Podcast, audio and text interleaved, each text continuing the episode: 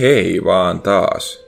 Pahoittelen poissaoloani, mutta yleisurheilun MM-kisat ovat pitäneet huomioni hetken aikaa toisaalla. Sain kuitenkin viimein aikaiseksi taas uuden kauhutarinan. Jonkun kodissa tapahtuvat veriteot ovat ehkä hirvittävin rikosten luokka, sillä kotonaan ollessaan ihminen olettaa olevansa turvassa ja henkilökohtaisessa tilassa, jossa hän tuudittautuu turvallisuuden tunteeseen. Jos ihmisiltä kysytään turvallista paikkaa, he yleensä vastaavat, että oma koti. Jos ihminen ei ole kotonaan turvassa, niin missä sitten? Villiska on pieni kaupunki Yhdysvalloissa Iovan osavaltiossa. Siellä oli 1912 noin 2500 asukasta, ja näin pienessä kaupungissa kaikki tunsivat toisensa. Tämän tarinan päähenkilöt ovat Josiah Moore ja hänen vaimonsa Sarah Moore ja heidän neljä lastaan. Mooreen perhe eli maatilalla, jonne he majoittivat satunnaisesti myös vieraita. Isä, jota kutsumme tästä eteenpäin Joeksi, pyöritti myös apteekkia. Ryhmän perheelämä oli idyllistä ja naapurit huomasivat usein jo aamuvarhaisella, kuinka lapset teikkivät pihalla ja vanhemmat olivat arkisten askareidensa parissa. Lähes jokaisena aamuna talo heräsi aamuvarhaisella eloon, kun talon emäntä alkoi tekemään piha-askareitaan. Tämä tapahtui melkein jokaisena aamuna, paitsi kesäkuun kymmenentenä 1912.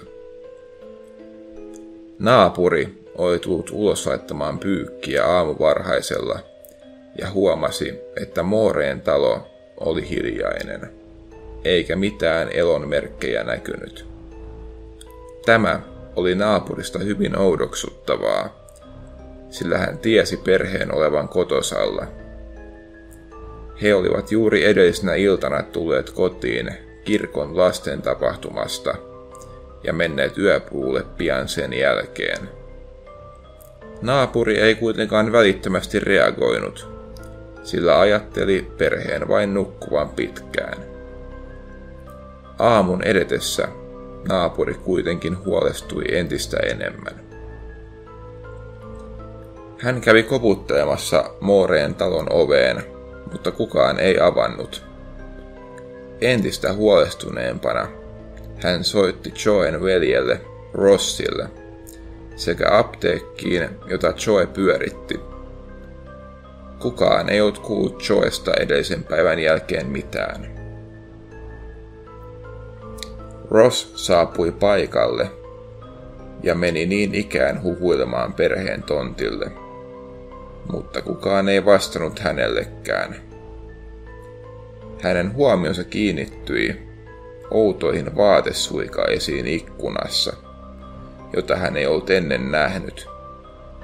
Mielenkiintoinen seikka oli myös se, että myös eläimet oli ruokittu, mutta naapurin tietojen mukaan ainakaan Joe ei ollut tätä tehnyt. Ross otti oman avaimensa ja meni asuntoon sisään. Sisällä hän huomasi, ettei keittiössä ollut mitään jälkiä aamiaisen teosta. Tämän jälkeen hän suuntasi hämmentyneenä alakerran makuuhuoneeseen. Seuraavassa hetkessä hän ryntäsi kalpeana ulos ja huusi naapuria soittamaan poliisin pikkukylän lainvalvoja joutui elämänsä kovimman paikan eteen. Makuuhuoneessa paljastui kaksi sängyssään yhä makaavaa veristä ruumista. He olivat ennestään tuntemattomia, eivätkä kuuluneet Moorejen perheeseen. Seuraavaksi nimismies suuntasi ylös, jossa paljastui entistä karmivampia näkyjä. Vanhempien makuuhuoneesta paljastui niin ikään kaksi ruumista, jotka makasivat yhä sängyissään. Heidän kallonsa oli murskattu ja veriroiskeet ylsivät kattoon asti. Nimismies oli syvästi järkyttynyt, mutta jatkoi matkaansa yhä pidemmälle talon sisään. Viimeisessä huoneessa perheen lapset nukkuivat ikiunta. Hekin makasivat sängyissään elottomina ja verissään. Tapauksesta paljastui monia eriskummaisia seikkoja. Lähes jokaisen uhrin päät oli peitetty ennen teon täytäntöönpanoa. Murhaaja oli siis asettanut jotain uhrien kasvoille ennen kuin tappoi heidät heidän nukkuessaan. Lisäksi kaikki talon peilit ja ikkunat oli peitetty talosta löytyvillä kankailla. Tähän saattaa liittyä uskomus, jonka mukaan sielut jäävät kummittelemaan heijastaviin pintoihin. Outoa on myös se, että kaikki uhrit oli surmattu heidän nukkuessaan. Vaikka teosta lähti olettavasti paljon ääntä, kirves ja aina välillä kattoon kiinni, ja todennäköisesti uhrit kuitenkin pääsivät ääntä, kun heitä hakattiin. Tästä huolimatta kukaan ei onnistunut pakenemaan tai edes herännyt. Erityisen valitettavaa oli myös se, että alakerran ruumiit kuuluvat perheen ulkopuolisille henkilöille, jotka ovat tulleet kirkonmenojen jälkeen perheen luo yöksi. Äärimmäisen outo seikka oli myös murhapaikalta löytynyt pekoni. Pekonia löytyi kankaaseen käärittynä murhaaseen vierestä. Tälle ei ole löytynyt mitään selitystä. Tapahtumien oletetaan nykytiedon valossa kulkeneen näin. Vajasta löytyi painauma heinäkasasta, joka oli aivan pienen aukon vieressä, josta pystyi tarkkailemaan taloa. Tekijä oli siis maannut tässä ja odottanut, että perhe olisi varmasti mennyt nukkumaan. Tämän jälkeen hän oli napannut vajasta Joen oman kirveen. Hän ei siis ollut tuonut omaa kirvestä mukanaan, vaan käytti perheen työkalua. Sen jälkeen hän otti öljylampun ja ruuvasi siitä lasikuvun irti, jotta ei aiheuttaisi liikaa valoa. Sitten hän hiipi taloon ja aloitti hirmutyönsä. Hän murhasi kaikki sänkyihinsä. Perheen isäntä Joe Moore oli kärsinyt kaikista pahiten, joten voidaan olettaa, että hän oli veriteon pääkohde. Outoa on se, että hän tappoi myös kaikki talon vieraat ja lapset, vaikka he eivät olleet heränneet aikaisempiin murhiin ja eivät siis voineet todistaa mitään poliisille. Suoritettuaan murhansa, hän jätti Pekonin murhaaseen viereen ja suuntasi keittiöön. Keittiössä hän pesi kätensä useaan otteeseen. Ei ole tiedossa, missä vaiheessa murhaaja peitti ikkunat ja peilit mutta jossakin välissä yötä tämä tapahtui. Hän valmisti myös aterian perheen keittiössä, jota ei kuitenkaan syönyt. Aikaisemmin sanoin, ettei keittiössä näkynyt aamupalan teon merkkejä, mutta täytyy muistaa, että puhumme nyt suuresta perheestä, joten yksi keittiöstä löydetty ateria ei ole vielä riittävä aamupala. Jostain syystä myös keittiön oven ulkopuolelta löytyi pekonia. Tämä pekoniasia on ehkä murhan hämmentävin asia.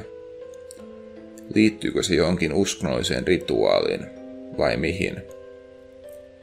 Miksi murhaa jätti myös tekemänsä aterian syömättä?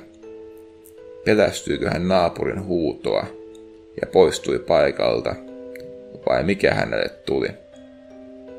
On muutenkin hyytävää, että murhaaja alkaa valmistamaan ateriaa juuri murhaamansa perheen keittiössä. Talosta löytyy lisäksi pieni pala vetoketjua, jota voidaan pitää yhtenä ainoissa todisteista tai johtolangoista. Pienessä kylässä sana kiirii nopeasti ja murhapaikassa tuli pian nähtävyys. Ennen kuin valtiollinen poliisi ehti edes paikalle, niin lähes koko kylä oli jo käynyt tutkimassa talon sotkien todisteet ja johtolangat. Vainukoirat eivät saaneet kunnon vainua edes murha-aseesta, vaan ainoa ja ohut vainu, jonka koirat saivat, päätyi pitkän hapulun jälkeen jokeen. Murhista on epäilty Joen kilpailijoita apteekkibisneksestä, kiertävää sarjamurhaajaa ja Joen mahdollisen rakastajattaren isää. Kaikki epäyt ovat kuitenkin päätyneet umpikujaan. Yhtenä todennäköisimmistä syyllisistä pidetään pastori Keliä, joka oli kiertävä pastori Williskan läheltä. Hänen tiedettiin vihaavan lapsia, ja hän oli ollut juuri kylässä murhan tapahtuman aikoihin. Hän oli kuulla myöhemmin junassa jopa tunnustanut murhat, vedoten uskonnollisen näyn käskeneen hänen tehdänne. Hän oli jopa syytettynä, mutta todistajat vakuuttivat hänen olleen muualla, kun murha tapahtui. Lisäksi häntä pidettiin yleisesti hieman sekopäisenä. Hänet lähetettiin hoitoon, jossa hänen tilansa huononi entisestään, ja hänen hulluutensa vain voimistui. Murhaajaa ei ole vielä tänäkään päivänä saatu kiinni. Talosta on tullut nähtävyys, ja se on käsittääkseni avoinna yleisölle. Siellä vierailee usein kummitusten metsästäjiä. Tämänkertainen video alkaa olemaan tässä. Toivottavasti piditte sisältöä mielenkiintoisena. Mikäli näin on, niin muistakaahan tilata kanava ja tykätä videosta. Kommentoikaa myös, jos teillä on teorioita tapahtumiin liittyen. Olen myös vastaan videoaiheita, jos teillä sellaisia on. Kommentoikaa ainakin kommenttikenttään. Muuten se on moi moi!